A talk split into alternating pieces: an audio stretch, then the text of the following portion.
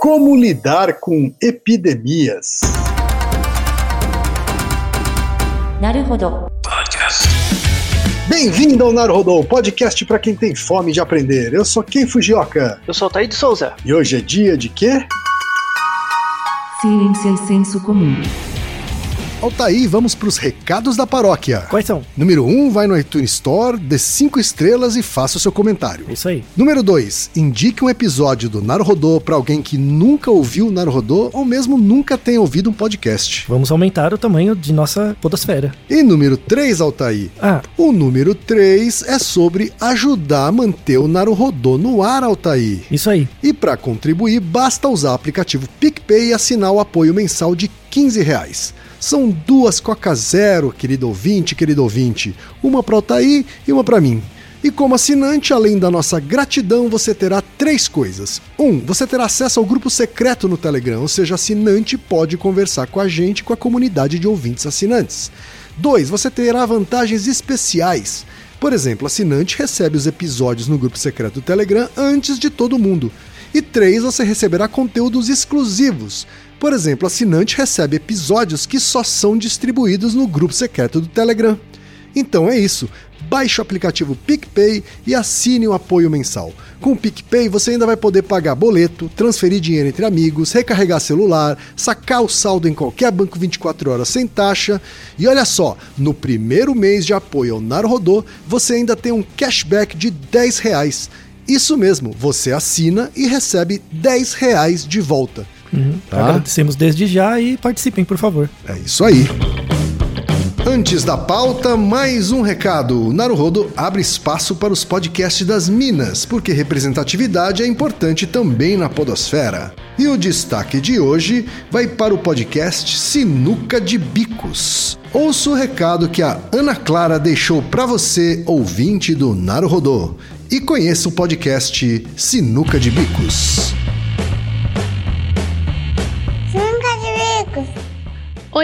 Eu sou a Ana Clara, mãe da Elise e falo de São Paulo. Eu sou uma das sete mulheres integrantes do podcast Sinuca de Bicos, que faz parte da família Paizinho Vírgula de podcasts. Nossos episódios são quinzenais e a gente fala sobre vários assuntos que envolvem maternidade sob a perspectiva e experiência de cada uma. Você encontra a gente no sinucadebicos.com ou nas redes sociais, todas barras Sinuca de Bicos. Eu te convido a conhecer o nosso trabalho e ajudar a gente a fortalecer a mulherada que tá aí nessa mídia também. É só procurar a hashtag Mulheres Podcasters. Valeu, meninos do Naruhodo, pelo espaço que vocês estão abrindo pra gente. Sinuca de Bicos, o podcast que mete o bico na maternidade real. Desafios, diversidade, empatia e humor, tudo numa tacada só.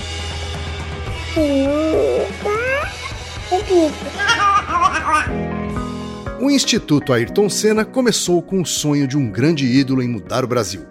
E a educação foi a chave para realizar esse sonho. Há 25 anos, o Instituto gera oportunidades, cria e dissemina experiências inovadoras de educação integral. O foco é inspirar educadores de todo o Brasil. O conhecimento produzido pelo Instituto Ayrton Senna já ajudou milhões de crianças e jovens a se desenvolver plenamente em todas as suas potencialidades e, assim, encontrar a sua melhor versão. Agora, o B9, em parceria com o Instituto, inicia uma nova jornada para refletir sobre novas perspectivas na educação. O Nada Sei é um podcast que busca aumentar a compreensão sobre os fatores que impactam o ensino e a aprendizagem, pensando em maneiras de melhorar a educação em todos os seus níveis e formas. E o Nada Sei já está disponível nas plataformas. Ouça agora mesmo. Instituto Ayrton Senna. Há 25 anos fazendo a educação do futuro agora. E chegamos ao momento Alura, Altair. Isso aí. Se você não sabe, precisa saber. A Alura é a maior plataforma de cursos online da América Latina. São mais de mil cursos disponíveis, incluindo temas como tecnologia, inovação, gestão, entre outros, para fazer a diferença na sua carreira. Seja para entrar no mercado de trabalho, seja para subir aquele degrau na sua trajetória profissional. E sabe o que é melhor? Você tem acesso a tudo com apenas uma mensalidade. É isso mesmo, uma só mensalidade e você pode fazer o curso que quiser, na hora que quiser, quantas vezes quiser. E ouvinte do Naruhodo, claro, tem desconto especial de 100 reais no preço original. É isso mesmo, 100 reais de desconto. Então visite agora mesmo alura.com.br barra promoção barra Naruhodo. Altair, hoje estamos gravando de um jeito diferente, Altair. Pois é, de forma quarentenada. Pois é, então, seguindo as orientações da Organização Mundial da Saúde, não é isso, Altair? Isso. Nós estamos aqui em isolamento social. Um do outro e de todos vocês. Exatamente. Então eu tô na minha casa, o Altair na casa dele, e estamos usando uma plataforma de gravação remota pela primeira vez no Naruhodô. Pois é, primeiro teste. Pra tudo tem uma primeira vez, não é isso, Altair? Pois é, não precisava ser desse jeito, né? Mas. Mas enfim, a gente tá em plena pandemia do coronavírus. Uhum. né? E, inclusive, selecionamos perguntas de ouvintes que têm a ver com esse tema, não é isso, Altair? Exato. A pergunta veio do Márcio Mesquita, que disse o seguinte, Altair. Alô, querido Naruhoders. Obrigado por produzir um dos meus podcasts preferidos. Todo Obrigado. mundo deveria ouvir vocês como parte da educação continuada essencial do dia a dia, principalmente no mundo de hoje, com tanta ignorância e resistência à ciência circulando por aí. Pois é. E aí ele diz, ó, ele mora no Canadá, Altair. Eu moro no Canadá, região de Montreal, e escrevo da semana em que o The WHO, que é a Organização Mundial da Saúde, né, o World Health Organization, declarou o Covid-19 uma pandemia. O nosso primeiro-ministro, né, lá do Canadá, ele encontra-se em auto-isolamento nesse momento, apesar de estar saudável e sem sintomas. O motivo é que sua esposa foi diagnosticada com a doença após retornar de uma viagem ao Reino Unido. Então toda a família precisa se isolar. A prefeitura de Montreal cancelou todos os eventos com aglomeração de pessoas. A empresa em que eu trabalho está fechando os escritórios e todo mundo foi orientado a trabalhar de casa. Minha esposa é bióloga e passou o dia de ontem preparando os experimentos de seu laboratório de pesquisa para passarem várias semanas sem assistência. Eles trabalham com moscas drosófilas e elas precisam de comida para sobreviver. Enfim, é um clima de incerteza, perigo e um pânico latente circulando no ar. Os governos estão orientando as pessoas a estocarem comida não perecível e itens essenciais para o caso de não podermos sair de casa por um período mais prolongado. Aí vem a minha pergunta. O primeiro item a desaparecer das prateleiras dos supermercados foi comida enlatada? Arroz? Feijão? Spam? Não, foi o papel higiênico. Está quase impossível encontrar isso em qualquer lugar. Mas por que afinal? Há vários outros itens muito mais importantes do que o bom e velho papel higiênico. Vocês poderiam nos ajudar a entender essa situação? Muito obrigado e espero que quando o episódio com essa pergunta for para o ar, a pandemia esteja sob controle e todo mundo tenha retornado às suas vidas normais. Muito bom. É, Márcio, assim, a gente não está com a vida normal, pelo contrário, né? Na Isso. verdade, a gente está em plena curva de crescimento da pandemia. Vai levar um tempo até melhorar. Vai melhorar, mas vai levar um tempo e esse é o ponto. Depende um pouco de como a gente vai conseguir lidar com isso como sociedade para esse tempo ser mais curto ou mais longo, né, Altair? Exato. Vem uma outra pergunta aqui, Altair, do Alan Oliveira, que diz o seguinte: Boa noite, Altair. Quem sou de Marabá, Pará, Uhum. Alan dos Santos Oliveira Júnior, professor de Química. Ele gostaria de ouvir um podcast com toda a qualidade que só o Naruhodô pode oferecer, abordando o tema do coronavírus, tendo em vista que é um problema recente que a cada dia vem tomando maior dimensão. Na verdade, essa noite que a gente está gravando, né, Thaí, é, não se fala em outra coisa. né? Pois é, O nos dias é anteriores. a gente, na verdade, já tem na Podosfera, né, Altair, vários episódios de outros podcasts sobre coronavírus. É isso? Isso. Canais no YouTube, tem muito conteúdo já, na verdade. Conteúdo é o que não falta, né? Sim, e exatamente por isso que esse episódio especial, né, nesse, nesse certo sentido, vai ser dividido em três partes. A primeira parte a gente vai falar de coisas que outros podcasters ou youtubers geralmente não falam, que são os aspectos psicológicos relacionados a você estar vivendo uma pandemia. Inclusive, dá para utilizar o método aristotélico também para estudar. Vamos falar das quatro causas de Aristóteles aplicados a pandemias, que é algo muito inovador, na verdade. E para isso vamos utilizar uma área do conhecimento interdisciplinar que os publicitários deveriam saber, mas não sabem, infelizmente, que é a área de comunicação de riscos. Começando por essa parte, depois a gente vai para os aspectos psicológicos. Então a gente começa com uma área, uma questão interdisciplinar, histórica, depois a gente vai para os aspectos psicológicos e no final a gente vai falar sobre o coronavírus mesmo, mesmo, dando algumas indicações e também colocando nos links vários conteúdos adicionais. Diferentemente do que as pessoas pensam, esta não é a primeira vez que vivemos uma situação como esta, de epidemias ou pandemias. Não é a primeira vez e não vai ser a última. Mas, ao longo da história, esta é a vez em que estamos mais bem preparados em média. Tá? Uhum. Então, antes de mais nada, é importante dar uma contextualização histórica de que esses fenômenos de epidemias ou desastres naturais, gerados pelo homem ou não, são cíclicos. E eles têm acontecido com cada vez mais frequência porque temos ocupado cada vez mais o, a Terra. Então a nossa influência é cada vez maior e a influência da Terra sobre a gente também é. Então isso acontece. Só para dar alguma informação, nos anos 2002, né, já tivemos uma pequena epidemia por conta de uma doença respiratória que foi a SARS, né, em 2002. Teve um outro surto também cerca de 2007, que é a MERS, é do mesmo tipo, e essas duas doenças atacavam também aves, né? Então foi uma passagem das aves para os humanos, né? Uma mutação. Vamos deixar na descrição um artigo escrito em 2007 logo após a crise da SARS e da MERS, né, então faz mais de 10 anos, e eu vou fazer questão de ler o último parágrafo desse artigo, porque é sensacional. Não, não tem a ver com sincronicidade, não tem a ver com nada disso, é só simplesmente a, a ação do método científico na vida das pessoas, né, e, e como as pessoas, na verdade, são lenientes, né, elas esquecem.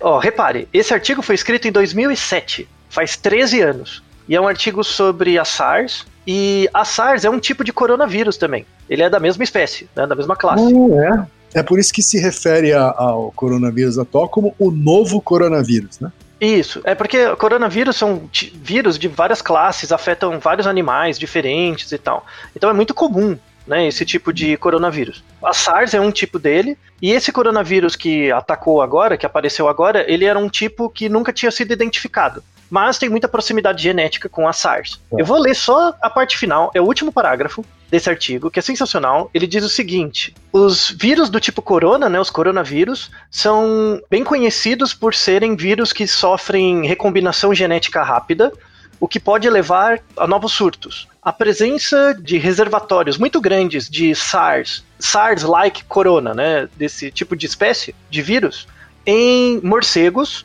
junto com a cultura de comer mamíferos exóticos no sul da China, é uma bomba relógio. A possibilidade do reaparecimento da SARS e outras doenças virais, oriundas de animais ou laboratórios, necessitam urgentemente de um preparo maior pelos órgãos médicos. Isso foi dito 13 anos atrás. Tá? E aí é, tivemos esse problema hoje, né? Exatamente pela mesma razão.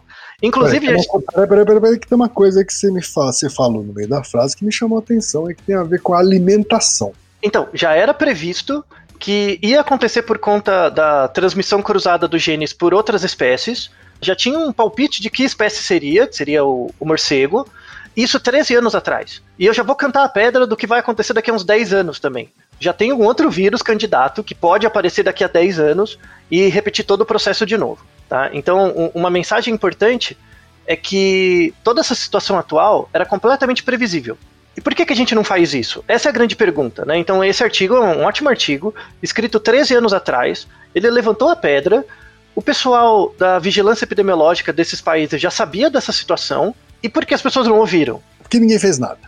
Isso, por que ninguém fez nada? Porque não fizeram nada com a SARS, não fizeram nada com a, as crises anteriores, e a única vez que as pessoas agiram de forma rápida foi na crise espanhola em 1918. E aí vale a pena contar um pouco da, da história dessa doença, né? A, a, a gripe, gripe espanhola. A gripe espanhola. Só para você ter uma ideia, ela atacou. O foco dela foi entre mil, durante o ano de 1918, tá? De janeiro a dezembro, ela foi uma epidemia mundial, durou um ano inteiro. E em um ano, essa epidemia matou 50 milhões de pessoas de gripe. 50, 50 milhões. Milhões, em um ano. Como ela apareceu no Brasil, né, especificamente? É uma história bem interessante, você vai ver similaridades. Ela veio da Europa e veio da Ásia, né? Fez mais ou menos o mesmo caminho.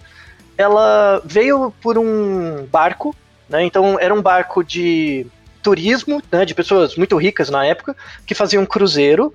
Era um barco cruzeiro chamado Dememara, que chegou no começo de 1918 no, no Brasil e ele atracou em Recife, Salvador e no Rio de Janeiro com pessoas infectadas. E aí espalhou muito rápido, igual fogo.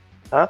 Inclusive, vitimou o presidente do Brasil na época, que era o Rodrigues Alves, que tinha acabado de ser reeleito. Ele tinha feito o mandato, tinha acabado É de ser reeleito e ficou doente. E ele morreu de gripe eh, espanhola. Isso numa época em que o mundo não era globalizado, exatamente. E ainda não existiam voos comerciais da Isso. Ásia para o Brasil, da Europa para o Brasil, quer dizer, tudo veio a navio, Não era tão rápido, mas Uhum. veio. pouquíssimas pessoas tinham acesso, não é isso? Isso. Em 1918, você não tinha nenhum tipo de remédio quase. Né? Você não tinha como se proteger além de aliviar os sintomas. Então foi uma coisa terrível. Vamos deixar na descrição um texto muito bem feito por um historiador, para o jornal El Brasil, contando essa história, né?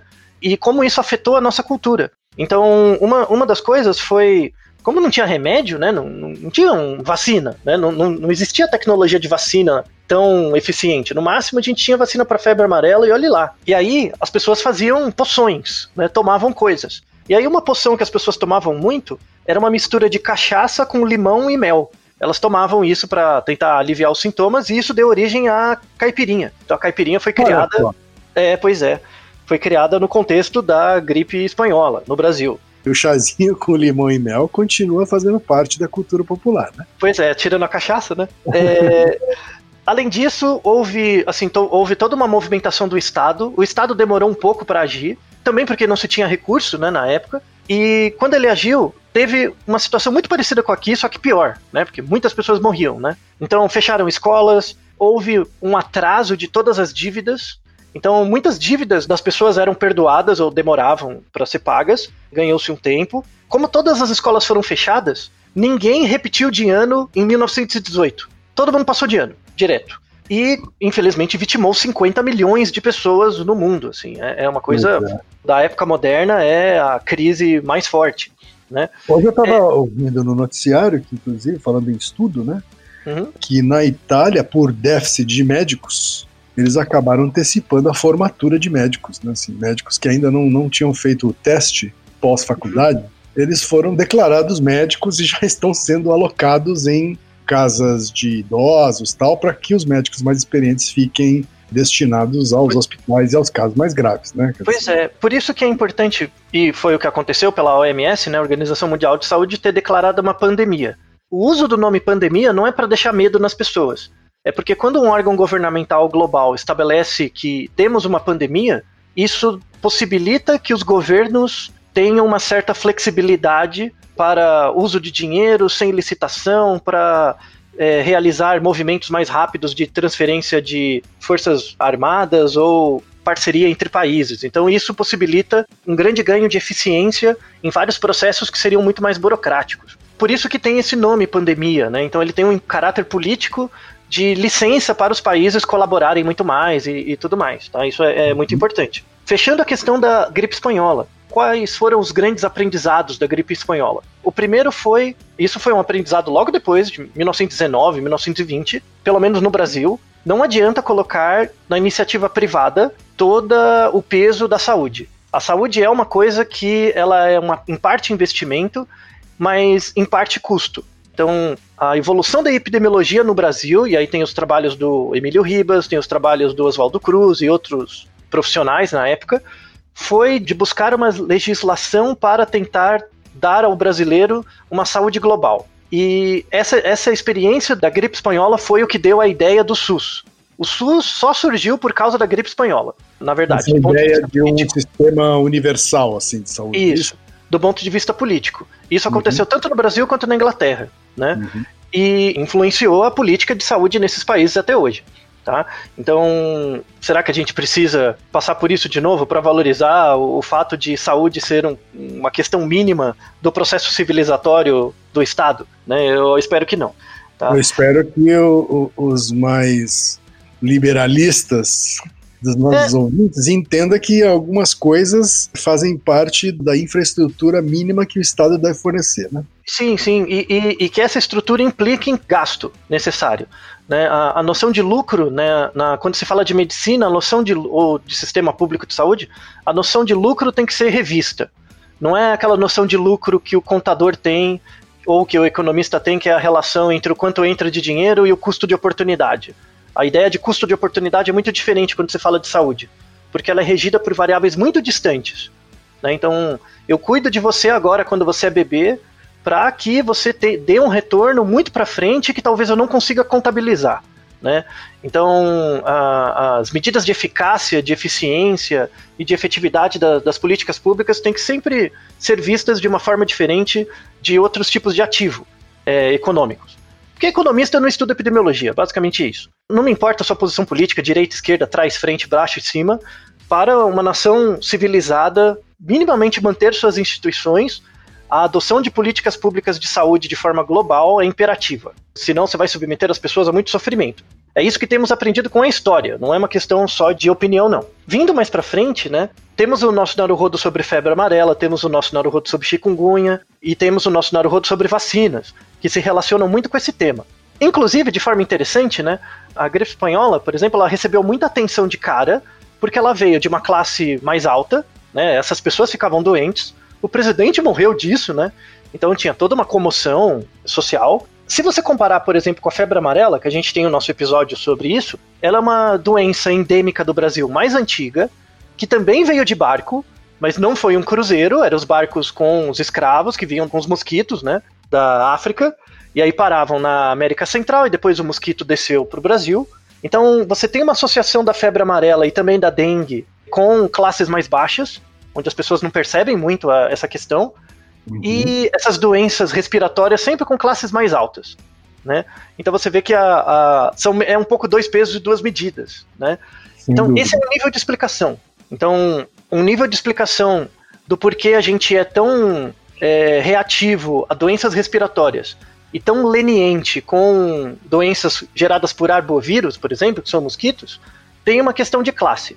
Mas essa é uma explicação necessária, mas não suficiente. Tá? É, porque essa, ela só explica, vamos dizer assim, o ponto de partida, né? Só o ponto de partida histórico. Então, é, eles acabam, por exemplo, ganhando a atenção da mídia mais rápido.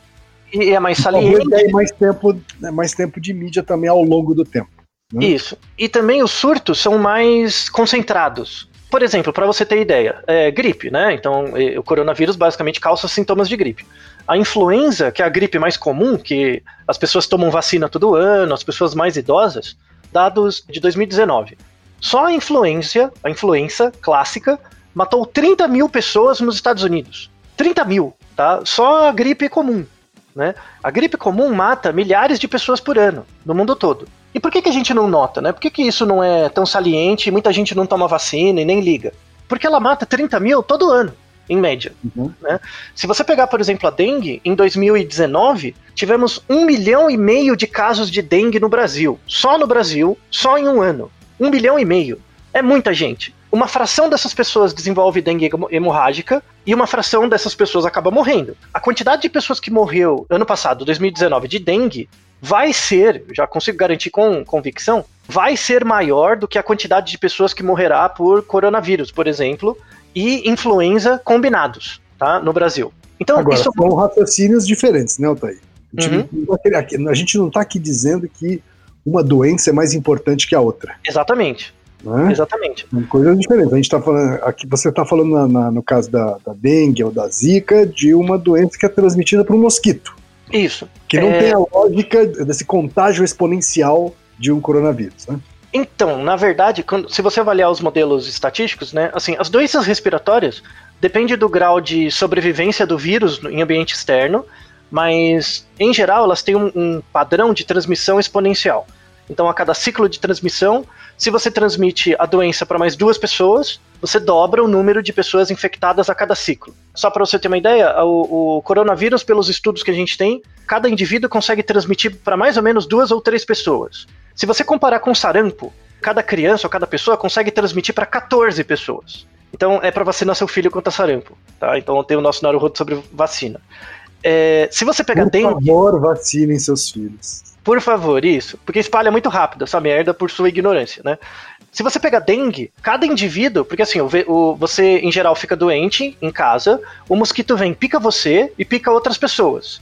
Cada indivíduo consegue passar por meio do vetor mosquito para outras seis pessoas. Então o ritmo de transmissão da dengue também é alto. Por causa do mosquito. Então, se você não controla os focos de mosquito e faz uma- um planejamento regional ali do controle, espalha muito rápido.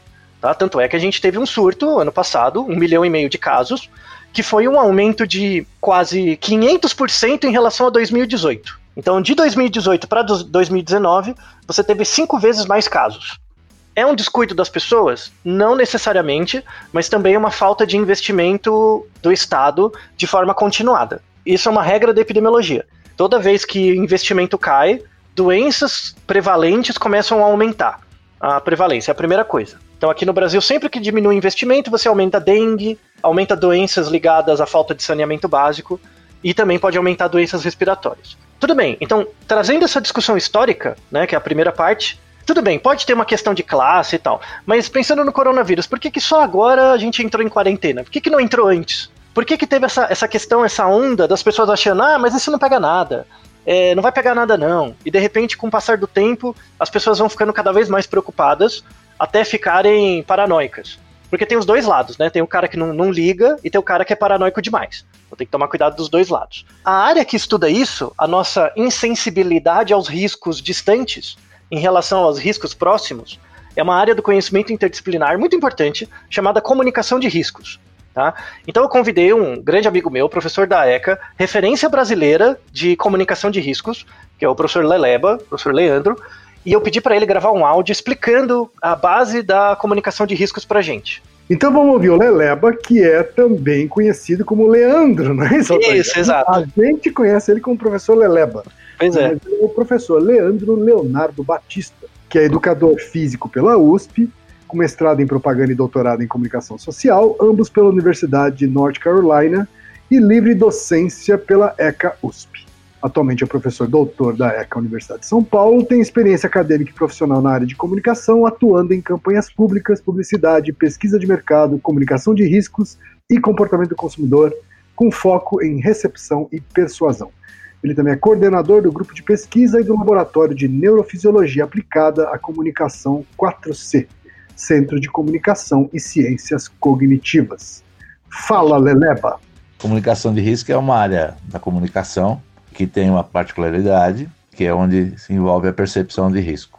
Então, é uma área que estuda como é é a interação entre a comunicação, os fatores da comunicação e os fatores da percepção de risco. Então, a gente pode ter uma coisa inicial em percepção de risco, como a gente combina, por exemplo, experts e não experts. Então, a gente vê que o expert, um epidemiologista, uma pessoa dessa, foca na probabilidade, né? na chance do risco acontecer, no valor que esse risco tem, né, medindo em algumas formas estatísticas. O não expert, a população em comum, as pessoas em comum, o que, que elas valem? Para elas não interessa muito o valor da probabilidade, né, porque elas têm dificuldade em entender isso. O que, que interessa são as consequências. Né? Então, o foco maior para o receptor, para a pessoa comum, é a consequência. Então, se a gente tiver né, riscos com alta probabilidade de ocorrência, mas com consequências menores, né, pequenas, eles são menos importantes para as pessoas que comum do que riscos né, com chance pequena de ocorrer, mas consequências drásticas. Então, por exemplo, as pessoas têm mais medo em geral, né, o, o não expert tem mais medo em geral de uma usina nuclear né, vazar, explodir, ou seja lá o que for, né, que é uma probabilidade muito pequena, então ele vai sempre rejeitar isso. Enquanto, né, por exemplo, uma chance de ocorrência de você ter um machucado, bater a cabeça ou qualquer coisa, não usando cinto de segurança, por exemplo, é, tem uma chance grande de ocorrer, né, mas as consequências aparentemente são pequenas. Eventualmente alguém morre e tal, mas a consequência é menor, bater a cabeça qualquer coisa. Então essas coisas ficam muito difíceis de serem comunicadas porque o expert, na verdade, o epidemiologista, ele foca na, na chance de ocorrência. Então, o que é importante? É importante estudar os fatores que, de uma certa forma, alterem a percepção de risco, né? Seja aumentar o risco, seja diminuir o risco. Então, essas são áreas que interessam a comunicação de risco e onde ela pode atuar. Né? Então, por exemplo, né, o papel da fonte, formato da mensagem, é, ou áreas desse tipo são formas que influenciam a forma de comunicação de risco. Às vezes também ela pode entrar em situações onde a relação do indivíduo, do risco com o indivíduo, passa pela sociedade colaborando. Então ela entra um pouquinho em teoria dos jogos. Né? A gente tem vários exemplos como esse, né? por exemplo, dengue. Não adianta nada eu cuidar da minha casa, fazer tudo certinho, se meu vizinho não fizer, que eu vou pegar dengue do mesmo jeito. É, já, por exemplo, o risco de pegar uma doença né, sexualmente contagiosa, talvez não. Eu, se eu fizer proteção sempre, o meu risco diminui sozinho, independente né, de quanta doença está presente ou não, porque eu consigo me proteger. Então, as duas situações são áreas dentro da comunicação de risco e interessam né, a comunicação de risco como área de estudo, porque justamente mexe com a percepção de risco. Então, o que a gente faz? Aplica-se onde, né, onde a informação né, interage com a percepção de risco, né, aumentando ou diminuindo esse risco, e na área de prevenção do risco, né, ou de tratamento, ou de alguma forma de mitigar o risco depois que ele aconteceu, que a pessoa está envolvida. Então, em geral, se, se foca nessas duas áreas. E situações onde a cooperação social é a única forma de solução de problema. Vacinas também, né? Vacinas, se a gente pensar, elas são bem parecidas com dengue, ainda que vacina tem um componente de proteção individual. Então, vacina não é exatamente como a dengue, porque a, o indivíduo vacinado, né, de uma certa forma, ele está protegido. Embora, né, para que a doença seja erradicada, você depende de uma participação social inteira. Ou seja, todo mundo não se vacinar ou, de alguma forma tiver protegido né, contra uma doença, ela não desaparece dessa forma. E é uma área, na verdade, que pode trabalhar tanto como uma forma de buscar né, informação sobre proteção individual e social, como a gente falou agora há pouco. Ou seja, interessa muita gente. Interessa a saúde pública, interessa né, a quem trabalha com propaganda, quem trabalha com relações públicas, porque empresas precisam fazer comunicação de risco. É, vamos pensar a Vale do Rio Doce, por exemplo, que ela fez agora não é comunicação de risco, é comunicação de crise. Né, mas ela poderia ter alertado a população em volta e, de uma certa forma, se proteger. Algumas indústrias químicas fazem isso. Né? Elas conversam com a comunidade, explicam os riscos e como são solucionados os riscos. Então também pode entender. Também pode estar em coisas mais específicas, como por exemplo, é, outra infecção hospitalar, né? O, comunicando com médicos, enfermeiras e pacientes também. A área de defesa civil, né, precisa comunicar risco, onde as pessoas moram, elas têm que perceber risco, e ali, e nessas situações, por exemplo, interage com a situação econômica, então a pessoa às vezes não tem solução. Então, um aspecto importante da comunicação de risco é que ela tem que estar sempre apresentando uma, uma solução, o que a gente chama de eficácia. Então, alguma forma, não adianta só alertar, criar medo, se você não criar uma forma da pessoa se defender daquele risco. Então, se você não oferecer solução, o que a pessoa faz é esquecer a mensagem e conviver com o risco. Então, várias coisas vão interagir nesse ponto, como viés do otimismo, né? nada vai acontecer comigo, é, ou querer fazer parte da maioria, então se ninguém está colaborando, eu também não colaboro. Então, coisas desse tipo. Então, muita gente tem a ganhar com isso, qualquer lugar, qualquer área onde a percepção de risco possa moderar um processo de decisão, é a área onde a comunicação de risco pode atuar.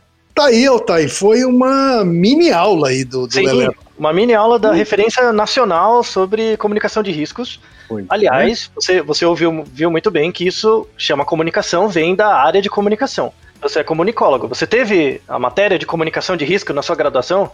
Eu não tive matéria, eu tive que estudar por conta própria. Pois é, eu vou te dar uma notícia que até hoje não, tem, não existe essa matéria de comunicação de risco, porque É. comunicólogo é feito para ganhar dinheiro ou publicitário, em vez de estudar de verdade, né?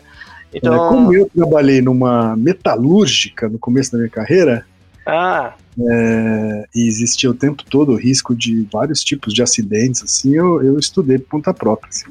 Pois é, então, você já nota uma, um déficit terrível dos cursos de publicidade e comunicação, que é a ausência de estudo sobre comunicação de risco. O professor Uhum. Galeba, apesar de ser professor da ECA há muitos anos, é uma figura muito solitária, porque ele é o único que estuda isso desde que ele veio dos Estados Unidos, que é uma vergonha. Né? Mas enfim, estamos tentando mudar com isso, disso. Laleba trouxe vários exemplos. Eh, Eu vou dar uma definição fechada do que é comunicação de risco. Comunicação de risco é a troca de informação em tempo real entre experts e pessoas que estão enfrentando ameaças à sua saúde, economia ou bem-estar social. Então, comunicação de risco é uma troca entre aquele que sabe e aquele que passa por risco. Necessariamente não é só uma questão da mensagem, mas sim da psicologia. Então, além da construção da mensagem, tem aquele indivíduo que recebe a mensagem. Então, necessariamente, comunicação de risco é uma área interdisciplinar entre a publicidade, a comunicação e a psicologia. E também a sociologia ou a epidemiologia. Essa, essa associação existe no Brasil? Não. Por isso que a área não cresce. Né? É simples assim. E aí, puxando da psicologia, tem dois naruhodos que a gente tratou sobre isso que as pessoas em geral não percebem, mas também está dentro da área de comunicação de risco. Um deles é aquele episódio se qual o efeito da publicidade sobre as crianças, né? Uhum. Em que principalmente a parte 1, que eu fico explicando sobre a, a teoria do Petit Cacciopo, né, que é aquela sobre rota central e rota periférica, ela Sim. encaixa muito bem em comunicação de risco. Do mesmo jeito que eu crio uma mensagem para fazer você comprar um chocolate ou comprar um carro, eu posso criar uma mensagem para aumentar a percepção de risco para você não fazer a sua casa na beira do morro, ou te informando que é seguro morar, é muito mais seguro morar perto de uma usina nuclear do que morar perto da praia, por exemplo, em, por conta das intempéries. E aí a gente entra numa questão da psicologia bem interessante, que é uma coisa que a gente discutiu em outro Naruhodo, que é aquele se tomar decisões cansa o nosso cérebro.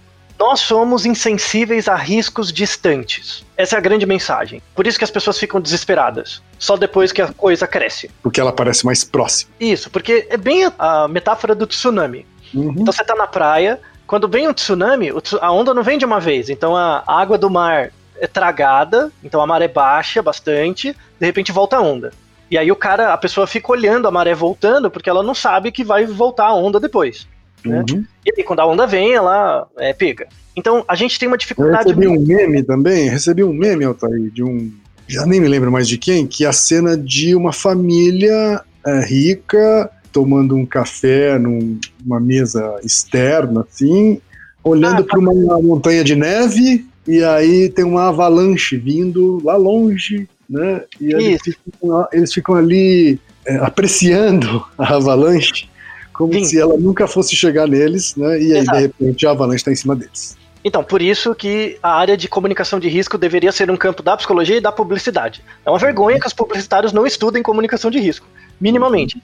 Assim, não, não é aquela coisa que podia estudar, tinha que ter uma disciplina mesmo, porque é muito importante para comunicação de qualquer ordem, relações públicas, nossa. E a gente tem, de fato, um problema em lidar com coisas próximas ou distantes. O grande ponto desse episódio é instrumentalizar as pessoas a pensarem melhor sobre quais variáveis controlam o comportamento delas. Se são as variáveis que estão próximas delas ou distantes. Deixa eu dar alguns exemplos para mostrar como isso é importante e isso traz calma para as pessoas. Existem várias coisas na vida que a gente não consegue controlar. Elas vão acontecer independente da nossa vontade. Uma coisa que diminui muito a ansiedade é você entender o mecanismo pelo qual, como as coisas acontecem. Quando você entende esse mecanismo, isso te dá previsibilidade. As pessoas hoje, principalmente por conta da pandemia e tal, elas ficam muito apavoradas, principalmente porque elas não têm controle. É uma coisa que veio, ninguém teve controle, tolheu a liberdade das pessoas, independente do que elas querem, e vai continuar sendo assim. Porque era algo que estava distante, eu não estava ligando, e de repente chegou em mim. Né? É bem o exemplo do tsunami. Vamos imaginar, por exemplo, o Japão. Qual que é a causa material, uma das causas materiais do Japão? Terremoto não tem como contar a história do Japão sem contar terremoto, sem falar de terremoto. Tá? Não tem como passar pelo Japão e não ter passado por um terremoto. Também. Pois é. Então, terremoto é um dado de realidade do Japão. O Japão não vai mudar de lugar, ele tem que conviver com isso. O terremoto é algo que não é se vai acontecer, é quando. É algo que vai acontecer, eu não sei quando. Então, qual é a atitude das pessoas que vivem nesse contexto material, né, social? Eu tenho que me proteger disso. Então, existe treinamento todo dia, toda semana. As crianças, desde pequeno, já são treinadas a lidar com isso, porque é algo que invariavelmente vai acontecer. Ou seja, existe uma variável distante de você, que é o terremoto. Você não tem controle, por isso que está distante, mas vai acontecer. E aí você tem que criar estratégias de comunicação de risco para perceber que esse risco distante te controla. E aí, como que eu faço isso do ponto de vista próximo? Né? Distante vai ter o terremoto. Como, como que eu faço para lidar do, do, ponto de vista próximo? Eu tenho que entender como funciona a psicologia do indivíduo sobre risco. Tá? Existe uma lei, né, é quase uma lei matemática, assim, ela é bem descrita, que chama Lei de Yerkes-Dodson. Yerkes Dodson. Isso. Ela é uma, é uma lei muito simples, assim, da psicologia do, do comportamento e tal. É uma lei mesmo matemática, e ela é descrita por um gráfico de sino. Então é um gráfico que vai aumentando, chega num pico e vai diminuindo. E quais são os eixos desse gráfico? O eixo horizontal, ele é o grau de excitabilidade. O quão exposto ao risco você está. Tá? Então, se, você, se você está numa situação que você não tem risco nenhum, a sua tendência é continuar fazendo a mesma coisa. Né? Ficar meio ali no, no status quo. Tá? Se a sua excitabilidade, o risco é muito grande, você vai começar a fazer alguma coisa. Então, no eixo horizontal, você tem a percepção de risco. No eixo vertical, você tem a performance do sujeito. Então, ele é um gráfico bem intuitivo. Quando eu tenho um baixo risco e a minha expectativa por uma performance é baixa, eu tendo a fazer tudo mais ou menos do mesmo jeito, certo? Conforme eu vou aumentando o risco, a pessoa vai prestando mais atenção. Então, quando o risco é moderado, a pessoa presta atenção no nível ótimo e aí ela performa melhor. Então, é esperado que você tenha um pouquinho de risco para conseguir lidar melhor com o controle. Isso é normal. O problema é quando o risco fica muito alto. Quando o risco fica muito alto, você perde o controle e começa a agir de forma estereotipada. É bem essa coisa da barata tonta não tem relação com QI, não importa quão alto é o seu QI, quão experiente você é. Se você está numa situação de muito risco, você age de forma estereotipada e acaba errando, ou acaba colocando outras pessoas em risco, ou você mesmo. É o caso, por exemplo, da aplicação atualmente de Eric Dodson. Das pessoas que têm que ficar em casa, mas não conseguem, porque elas têm que trabalhar todo dia. Você está falando que não necessariamente, é, não necessariamente daquela pessoa que não tem outra opção. Não, não. Acontece com todas as pessoas. Então uma pessoa Tá sente é uma... pessoa que tem uma necessidade de trabalhar e ponto, assim. Isso, de ir pro escritório, porque ela vai todo Uhum. dia, aconteceu alguma coisa que ela não tem controle, a percepção de risco é alta, então ela vai tentar repetir as coisas que ela costuma fazer para ter um pouco de controle. A gente fala um pouco nisso naquele Naruhodo que acontece com uma formiga se ela se perde do formigueiro. Se a formiga se perde do formigueiro, ela vai começar a tentar fazer os mesmos comportamentos que ela fazia normalmente, tipo juntar comida, ficar num cantinho e tal. Por exemplo, eu vou no mercado, né? Eu estou numa situação de risco muito grande, eu tenho as pessoas vão comprar mantimentos. É o que acontece muito hoje. A galera acaba com o estoque de álcool gel e não compra sabonete. Uhum. Uma coisa completamente idiota. Porque não adianta nada usar o álcool gel se sua mão tá suja. Você tem que usar o sabão e o, o lavar com água e sabão ajuda tanto quanto o, o álcool gel. Né? Então você vê os estoques de álcool gel acabando e o sabonete lá.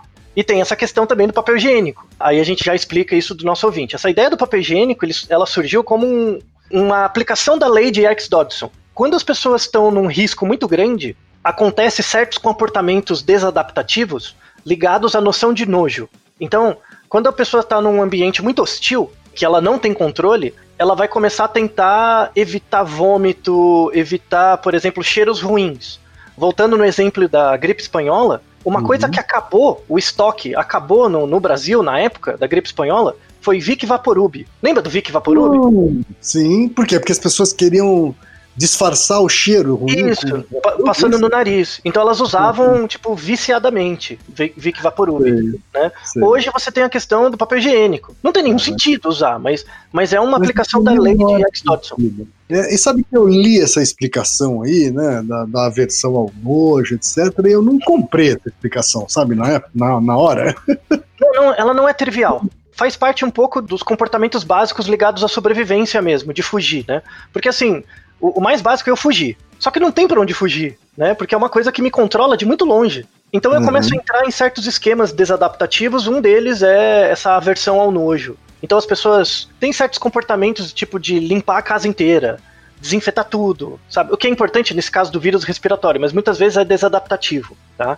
Então o a- papel higiênico é, uma sim, é um símbolo aí do- da luta contra o nojo, é isso? Isso, entra, entra um pouco nesse comportamento.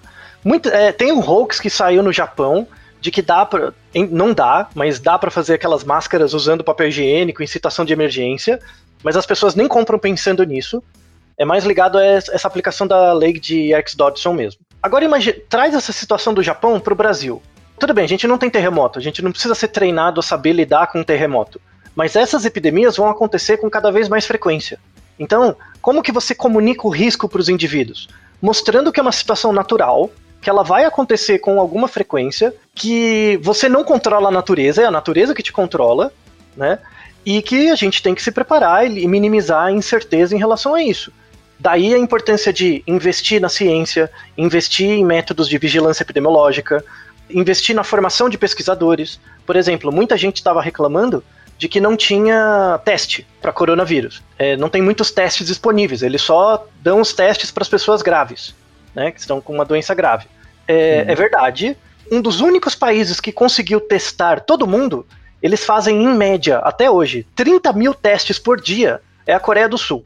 Por que, que a Coreia do Sul consegue? Ah, é porque o governo e tal? Não, tem causas mais básicas. A Coreia do Sul é um país muito pequeno. Para você ter ideia, tudo bem, ela tem 40 milhões de pessoas, 47, mas ela é um país muito pequeno. Se você for de Seul até Busan de ônibus, dá 6 horas. Então você vê que é um país bem pequeno. Você já atravessou a Coreia inteira. Já atravessou a Coreia inteira. Inteira. Uhum. É um país pequeno, bem concentrado, muito densamente povoado. Uhum. Isso. E eles investem muito em tecnologia. Para você fazer teste diagnóstico, aí tem o nosso Naruhodo sobre testes diagnósticos, uma coisa que você precisa é uma substância que é um reagente. Que ele reage ao vírus e dá um sinal dizendo que aquele material está infectado. Tá? Esse reagente, qual é o maior produtor mundial de reagentes para vírus? A Coreia do Sul. Então é muito fácil. Né? Ele já tem todas as, in as indústrias para produzir os reagentes. Quem faz pós-graduação na área biológica sabe que a gente leva em média um ano para importar reagente para uma pesquisa de doutorado. Então a razão é estrutural. Tá? A gente não tem testes mais rápidos porque a gente não desenvolveu estrutura local para fabricar os reagentes. Tá? Então, mesmo que a gente tivesse muita vontade, não é assim tão rápido. De novo, é, a gente abre mão das variáveis distantes, não liga para o planejamento e fica só é, pensando nas variáveis próximas. É, essa é a grande chave, assim, de uma informação que pode ser útil para as pessoas. E aí, agora, começando a fechar, né, então, saindo da explicação geral de comunicação de risco, como que isso afeta o indivíduo no nível próximo e no nível distante? Então, como é que eu evito a doença? por exemplo, né, esse tipo de doença. No nível proximal, é cuidar de mim mesmo, né? Então, é, todo mundo já ouviu essas informações, né? Lavar bem as mãos, é, evitar lugares, então você tem essa questão da restrição, né? De você ficar mais em casa, ter uma restrição social. É, eu não gosto de restrição social porque a gente se fala muito pela internet, né? Na verdade é restrição física. Porque a gente, as pessoas se comunicam, né? Você não vai ficar deprimido, isolado em casa, não é assim também. Inclusive, eu, eu li um artigo da, da MIT. Uhum. Vai estar no, nos links. Um artigo que fala que, é, muito provavelmente daqui para diante, a gente vai acabar desenvolvendo um outro protocolo Exato. de contato físico. Né? Porque se a gente está falando de uma época que, em que as epidemias vão se tornar cada vez mais comuns e o mundo cada vez mais globalizado, então a necessidade de desenvolver novos protocolos aí, onde o contato físico ele diminui, Uhum. né? onde a gente vai se cumprimentar se tocando menos, né? Tocando É. menos fluidos. Isso, é, eu, eu, não, eu não seria tão taxativo na predição, né? Hum. Mas de fato vai haver mudanças de comportamento social que vão impactar as pessoas. Eu dou um exemplo mais atual. Pega 1994, quando teve o plano real, as pessoas começaram a comprar coisas porque o dólar estava barato, né? Compra, Uhum. compra, compra. O que aconteceu em 2000? Apagão. Você lembra do apagão, né? Então, Sim, o, o apagão durou oito meses. Tudo Uhum. bem, a gente está tendo uma epidemia agora. Imagina você oito meses sem luz. Uhum. Ninguém morreu. As Sim. pessoas se adaptaram, criaram regras, e essas regras são prevalentes até hoje na próxima geração de indivíduos. Uhum. Mesmo a população japonesa, né, Altair? A sociedade Sim. japonesa ali dentro, quer dizer, é tanta gente em tão pouco espaço e já se viveu com tanto contágio Sim, que eles acabaram desenvolvendo um protocolo de menos contato físico. Isso. E numa terra com tantas questões é, naturais, né, terremoto e tal, é, as pessoas se adaptam, né? É natural. A gente vai, a gente é, vive em função das nossas regras sociais, mas aí também incorpora as regras naturais na nossa prática. Só que a questão é a questão de escala, tá? Uhum. Então, E essa geografia fez também eles acabarem desenvolvendo aí um senso de coletividade diferente, né? isso. Você massacra o indivíduo em torno. ah, Aham, é, é. não, não, não é as mil Ninguém, maravilhas. ninguém faz isso, é, ninguém faz isso porque é bonzinho. Né? Assim, Isso. E quando, você- quando eu fui para o Japão a primeira vez, eu entendi como a geografia afeta o protocolo social. Muito né? bem, muito bem, exatamente. Como- e como você ter milhões de pessoas esmagadas em território é, é, tão pequeno Uhum. E menor ainda, né, em se falar em terras úteis, né, porque lá, sei lá, a maior parte da, do- do- do território japonês, inclusive ele é inabitável, né? Então, é, então assim, é como se as pessoas estivessem realmente encaixotadas, né? Em, em pouco espaço, e aí acabam desenvolvendo alguns protocolos, tanto da, da, da coletividade esmagando a individualidade, Uhum. né? Quanto do, do, de menos contato físico, né? Isso, e da ordem, né? De tudo tá bem Uhum. or- ordenado, organizado e tal. A gente vê eles como um exemplo, Uhum. mas não é, não é porque eles são pessoas melhores, é porque eles são as pessoas que sobreviveram às dificuldades. né? Eles são pessoas adaptadas. E a Uhum. mesma adaptação tem que acontecer com a gente, senão a gente perece. É simples Exato. assim. A gente tem o inverso, né? A gente tem bastante território, Hum, É, um território bastante é, sem muitas ameaças naturais, né? Isso, muito rico, Então, né? Desenvolveu essa, essa, esse paradigma de que tudo vai dar certo, nada vai dar, não vai ter Isso. problema. A né? gente coloca muito peso nas variáveis próximas. né? Aquele Então- senso de otimismo que o Leleba falou, né? Exatamente. Muito, tá vendo como comunicação de risco é uma área bacana, né? Uhum. Eu vou até te dar uma, uma metáfora interessante, tá? E ela é real. É, imagina um povo que vive numa região. É, é, não pensa o Japão, mas pensa um local, um local restrito, assim, num vale, né? E essa população, ela foi atacada por uma doença, um vírus, e eles não tinham defesa, morreu 90% da população, sobrou 10, tá? Só que esses 10% que sobraram ficaram muito resistentes, ficaram resistentes à doença. Mas o vírus continuava circulando naquela região. Esses 10% sobreviveram, se reproduziram, criaram uma cidade, fortificaram a cidade e começaram a ser atacados por po- povos próximos, né, que queriam dominar o território, que é muito comum, né? Só que esses povos próximos não tinham contato com os vírus. Ou seja, eles chegavam no limite, no limite do território, tentavam invadir, mas eles eram atacados pela doença e morriam. Então, você- sistematicamente, os povos iam morrendo porque não tinham resistência à doença que selecionou as pessoas que estavam ali. Você acha razoável que essas pessoas que sobreviveram ali naquele povoado, você acha razoável que elas comecem a pensar que elas são o povo escolhido por Deus? Sem dúvida.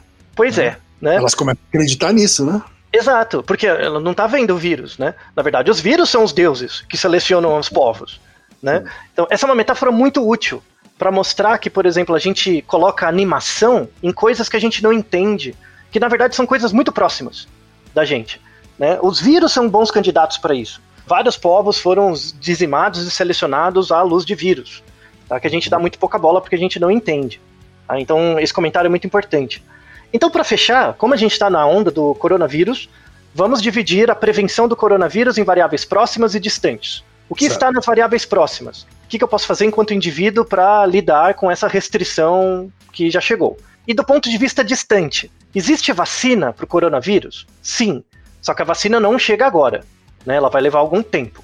E daí, como não sou da área, eu trouxe dois amigos meus, dois biólogos, a Ana Bonassa, que vai falar das variáveis próximas do cuidado individual, e o Átila, grande expoente nacional de divulgação de boas práticas científicas sobre o coronavírus e suas variações, que vai falar sobre a questão da vacina. Então vamos começar ouvindo a Ana Cláudia Bonassa, que é bióloga pela Universidade Estadual de Maringá, mestre em ciências pela Universidade de São Paulo e doutora em ciências com ênfase em fisiologia endócrina pela Universidade de São Paulo. Ela desenvolve trabalho de comunicação científica com produção de conteúdo científico traduzido para a população não especializada por meio do canal de YouTube Nunca Vi um Cientista. Atualmente realiza pós-doutorado no Instituto de Química da USP. Fala, Ana Bonassa! Nos casos de doenças que são transmitidas pelo ar, muita gente acha que estará se protegendo ao usar máscaras no rosto. Isso é bem intuitivo, na verdade, né? A pessoa se sente mais protegida.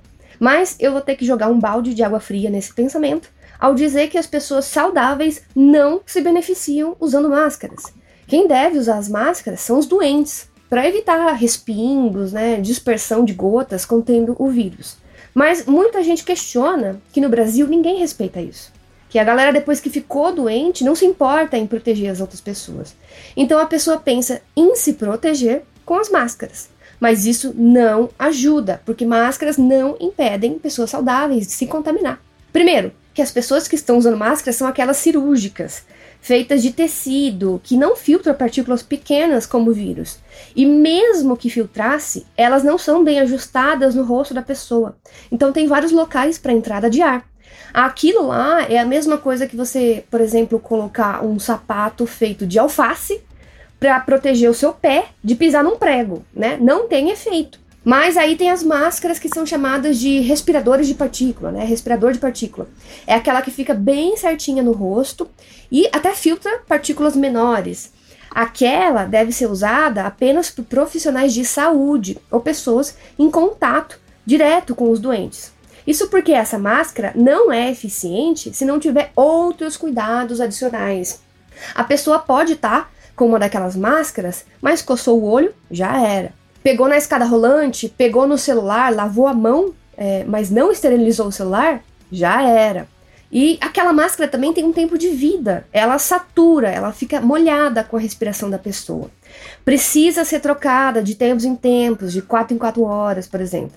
O cidadão, a pessoa comum, não sabe nem lavar a mão direito. Né? Então não há indícios de que aquelas máscaras, mesmo o respirador de partículas, vão proteger a pessoa saudável. E outra, também devemos lembrar que esse é um recurso finito, né? Ou seja, que acaba.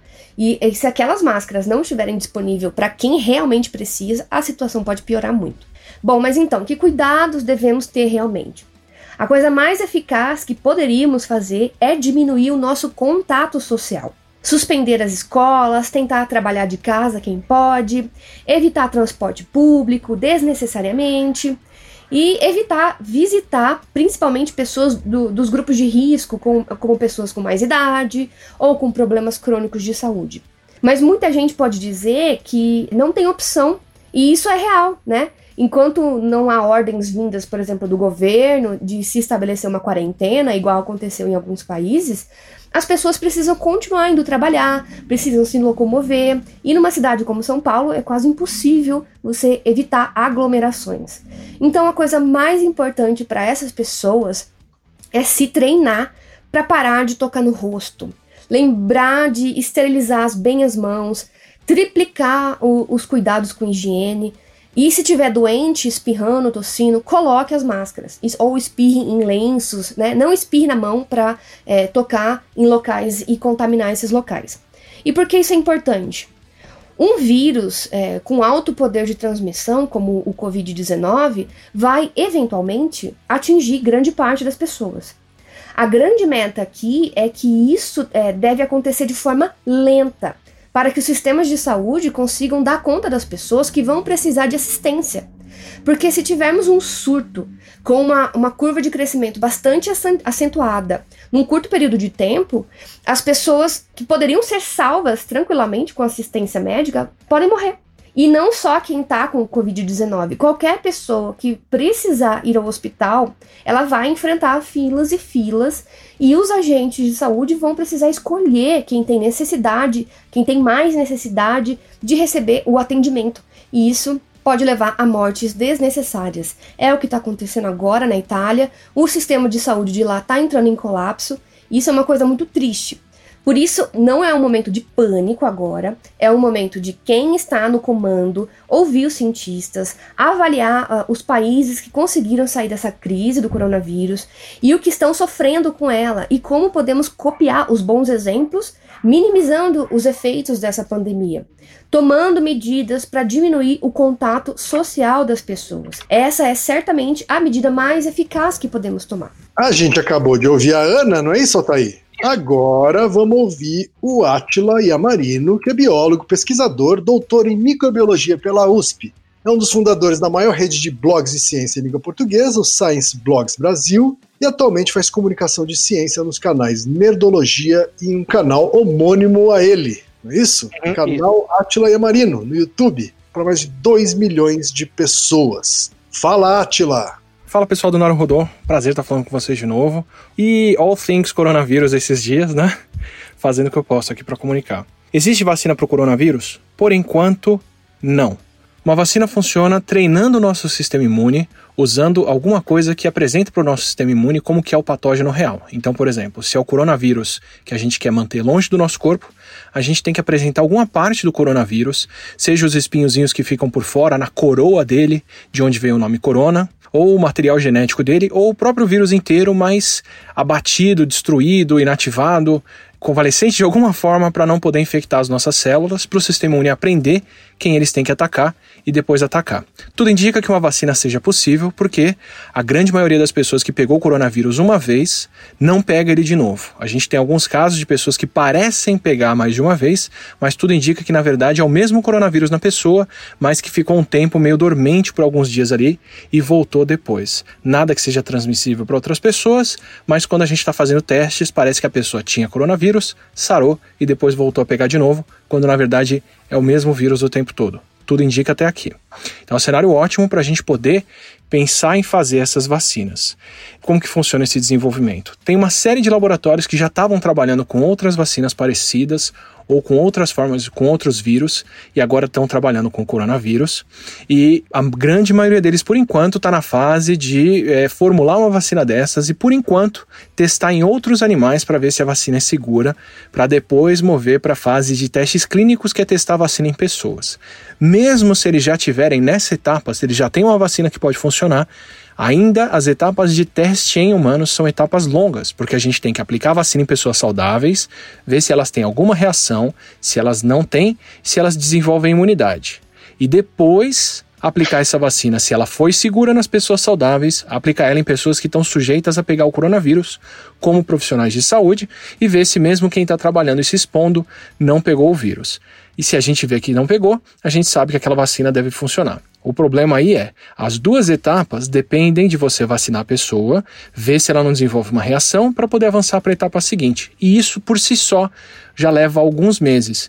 Então, mesmo no melhor dos cenários, se a gente já tivesse uma vacina que funciona, pronta para ser testada em humanos, a gente ainda tem alguns meses de testes pela frente, para mais de meses, provavelmente um ano, ou algo próximo disso, se não mais, para poder ter essas vacinas disponíveis para serem fabricadas. E depois ainda tem a etapa de produção e fabricação numa escala insana, que provavelmente a humanidade nunca viu, para poder distribuir isso, que também vai levar alguns meses. Então, um cenário realista é que a gente está pelo menos um ano, um ano e meio do desenvolvimento de uma vacina. Ou seja, não é para ficarmos tranquilos. Porque o que, que acontece? Vamos imaginar que a gente está na melhor linha do tempo, que é essa de que já tem uma vacina sendo testada e ela vai funcionar perfeitamente bem, vai ser super segura e o mundo inteiro vai distribuir ela. Então a gente está correndo contra o tempo para ter uma vacina daqui a um ano e meio.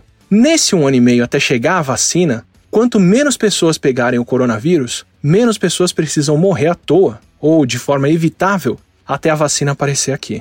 Então eu gosto de pensar que a gente está nessa linha do tempo, que a gente está trabalhando para daqui a um ano, um ano e meio, dois anos, ter uma vacina que vai proteger todo mundo. E até lá, o que a gente puder fazer para se isolar, se distanciar, não deixar o vírus circular entre as pessoas, o que a gente está fazendo no fim das contas é salvando vidas para quando a vacina estiver por aqui. Uma epidemia de como contagiosa pelo ar, como é o caso do corona, ela se espalha muito rápido e ela se espalha muito bem entre as pessoas. Qualquer ação que a gente fizer de distanciamento agora e todas as outras recomendações que eu tenho certeza que vocês estão fazendo serve para justamente isso, a gente atrasar a entrada do vírus, atrasar o tempo que ele tem para circular aqui, diminuir o número de pessoas afetadas para quando chegar lá na frente a gente tiver essa vacina ou qualquer outro método de proteção, a gente ter evitado o pior.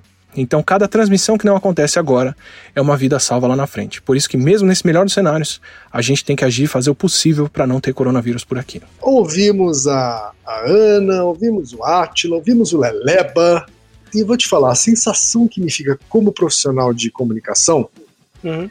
é uma sensação de frustração, sabe? Eu acho que profissionais de comunicação estão falhando miseravelmente na comunicação de risco da pandemia para a população brasileira. E eu digo isso porque a gente já está bastante próximo da nossa curva ganhar a exponencialidade. Velocidade, sim. E as pessoas continuam lotando bares, lotando restaurantes. Uhum, né? Na praia. Uh, os trabalhadores continuam sem, sem a compreensão dos empregadores, do uhum. risco que eles estão correndo quando pegam metrôs lotados, ônibus lotados, trens lotados. Né? Uhum. Então, quando eu vejo tudo isso acontecer, às vésperas de uma virada da curva, eu fico com a sensação de que a gente falhou miseravelmente, sabe? A gente não conseguiu tornar próximo uhum. um assunto que começou distante, mas que já devia estar bem mais próximo das pessoas. Agora você me entende porque eu sempre falo mal da psicologia, né? Acho que você está sentindo a mesma frustração que eu sinto em relação à psicologia, né? Esse Naruhodo é um Naruhodo sobre comunicação de risco. É, uhum. Mostra como funciona. Convidamos experts é, a ideia que comunicação de risco é uma troca de informação em tempo real entre os experts e as pessoas que estão enfrentando ameaças, e nós fomos os mediadores dessa relação entre os experts e as pessoas que estão sofrendo ameaças. Isso é o que todo governo, toda agência de publicidade, todo comunicólogo, todo, sei lá, na TV, no rádio, no no podcast, deveria fazer. Servir como um meio, né? Um meio de persuasão e um meio de também convencimento e, e mudança de comportamento e de atitude. Tanto psicólogos como publicitários falhamos porque somos mal formados. Basicamente isso. E esse episódio é uma forma de chamar a atenção desses campos do conhecimento que acham que esse assunto é muito distante deles. Não é. E uma coisa final, tem pessoas que estão sofrendo muito com ansiedade, o que é muito natural, né? É, crise de ansiedade ou dificuldades mesmo de ansiedade por conta dessa situação restritiva. Tá? Vamos deixar na descrição um manual do, do World Health Organization, que eles fizeram um manual para pessoas que apresentam algum distúrbio de ansiedade ou dificuldade de dormir ou de realizar suas atividades em casa por conta do medo mesmo, né, da, da insegurança. Tá? E também por conta das redes sociais que estão o tempo inteiro falando informação, informação, informação. É o efeito da Atena, né? Então vai acabar o mundo daqui a 10 minutos. A ideia não é essa. Tá? A grande recomendação que esse manual coloca é que para as pessoas que têm muita dificuldade, assim, que, que estão se sentindo muito ansiosas, escolha um veículo. Só um. Fica o dia inteiro vendo vídeo de gato, mas escolhe um veículo, um veículo que você goste. Recomendamos muito o- a página e o Twitter do Atila, por exemplo. Eu recomendo esse veículo, tá? Se vamos escolher um, Escolha ele, é, é, em português, assim, né? Não escolha um jornal de televisão. Isso, Ah. isso. Va- Vamos deixar na descrição algumas sugestões, mas escolha um e só siga ele. Então, durante um período, sei lá, vou pegar meia hora do meu dia e olhar aquilo, o que está acontecendo, e depois eu faço outras atividades. A vida vai ser muito mais ans- menos ansiogênica, assim, para você, tá? E, e para fechar, estamos todos nessa. Tipo, o que eu tenho certeza, eu tenho duas certezas. A primeira é que vai passar, e a segunda é que vai voltar. Então, vai acontecer de novo. É igual o terremoto no Japão. Você não sabe quando, mas você sabe que vai. A ideia é que a gente se una. Eu acho muito triste que as pessoas tenham muito medo, né, que é o que nos move mais, né, enquanto seres humanos, é o medo em relação à solidariedade. Então, antes de tudo, se a gente fosse pessoas solidárias, pessoas solidárias pensam mais no futuro e pensam mais nos, mais nos outros, sabe? Guarde essa sensação de solidariedade quando você for se prevenir, cuidando de você mesmo, e também em relação a, a quando você for escolher, do ponto de vista distante, governantes. Tá? Por favor, independente da sua vertente política, isso não me importa, mas escolha governantes que valorizam a ciência. Os cientistas, e eu sou um exemplo deles, são as pessoas que cuidam das variáveis distantes. A gente cuida para que o mundo fique cada vez mais estável, tá? para as pessoas ah, usufruírem das suas variáveis próximas. Confie na ciência, confie nos cientistas, valorize a ciência no Brasil e no mundo, que essa é a chave para manter uma vida mais pacífica e mais fraterna. E do meu lado, né, Altair, acho que o, o recado que eu gostaria de deixar é para os meus colegas de comunicação, para a gente aplicar esse nosso conhecimento e, e, por que não, esse talento que os profissionais de comunicação têm para algo útil, para variar. Isso. Né? Ao invés de vender mais margarina, Uhum. a gente é, conseguir sensibilizar as pessoas para que elas compreendam, especialmente nessa pandemia, a importância delas se manterem distantes fisicamente, né, umas das outras nesse momento, para que esse pico de contágio ele seja mais espalhado no tempo e Mais suave. portanto, né, mais suave e portanto não cause um colapso total do nosso sistema público e privado de saúde, né? Isso. Porque as pessoas, as poucas pessoas vão morrer por causa do coronavírus, né? Mas se a gente não souber lidar com a pandemia do coronavírus, a gente vai ver pessoas morrerem à toa por causa de vários outros motivos. Né? é. Simplesmente porque a gente não vai ter capacidade de atender as pessoas no sistema de saúde. Quando você olha uma probabilidade, né, você acha que morreu pouca gente, mas essa pessoa pode ser um ente muito querido seu do ponto de vista próximo. Exatamente. Então, eu agradeço muito o Leva, a Ana e o Atila, né, por nos ajudarem. É isso daí. E Naru Rodô, ilustríssimo 20. E você já sabe, aqui no Naruhodô, quem faz a pauta é você. Você tem alguma pergunta pra gente ou quer comentar algum episódio? Escreva pra nós. podcast@naruhodô.com.br. Repetindo, podcast@naruhodô.com.br. e lembre-se, mande nome completo, idade, profissão e a cidade de onde você está falando. É isso aí.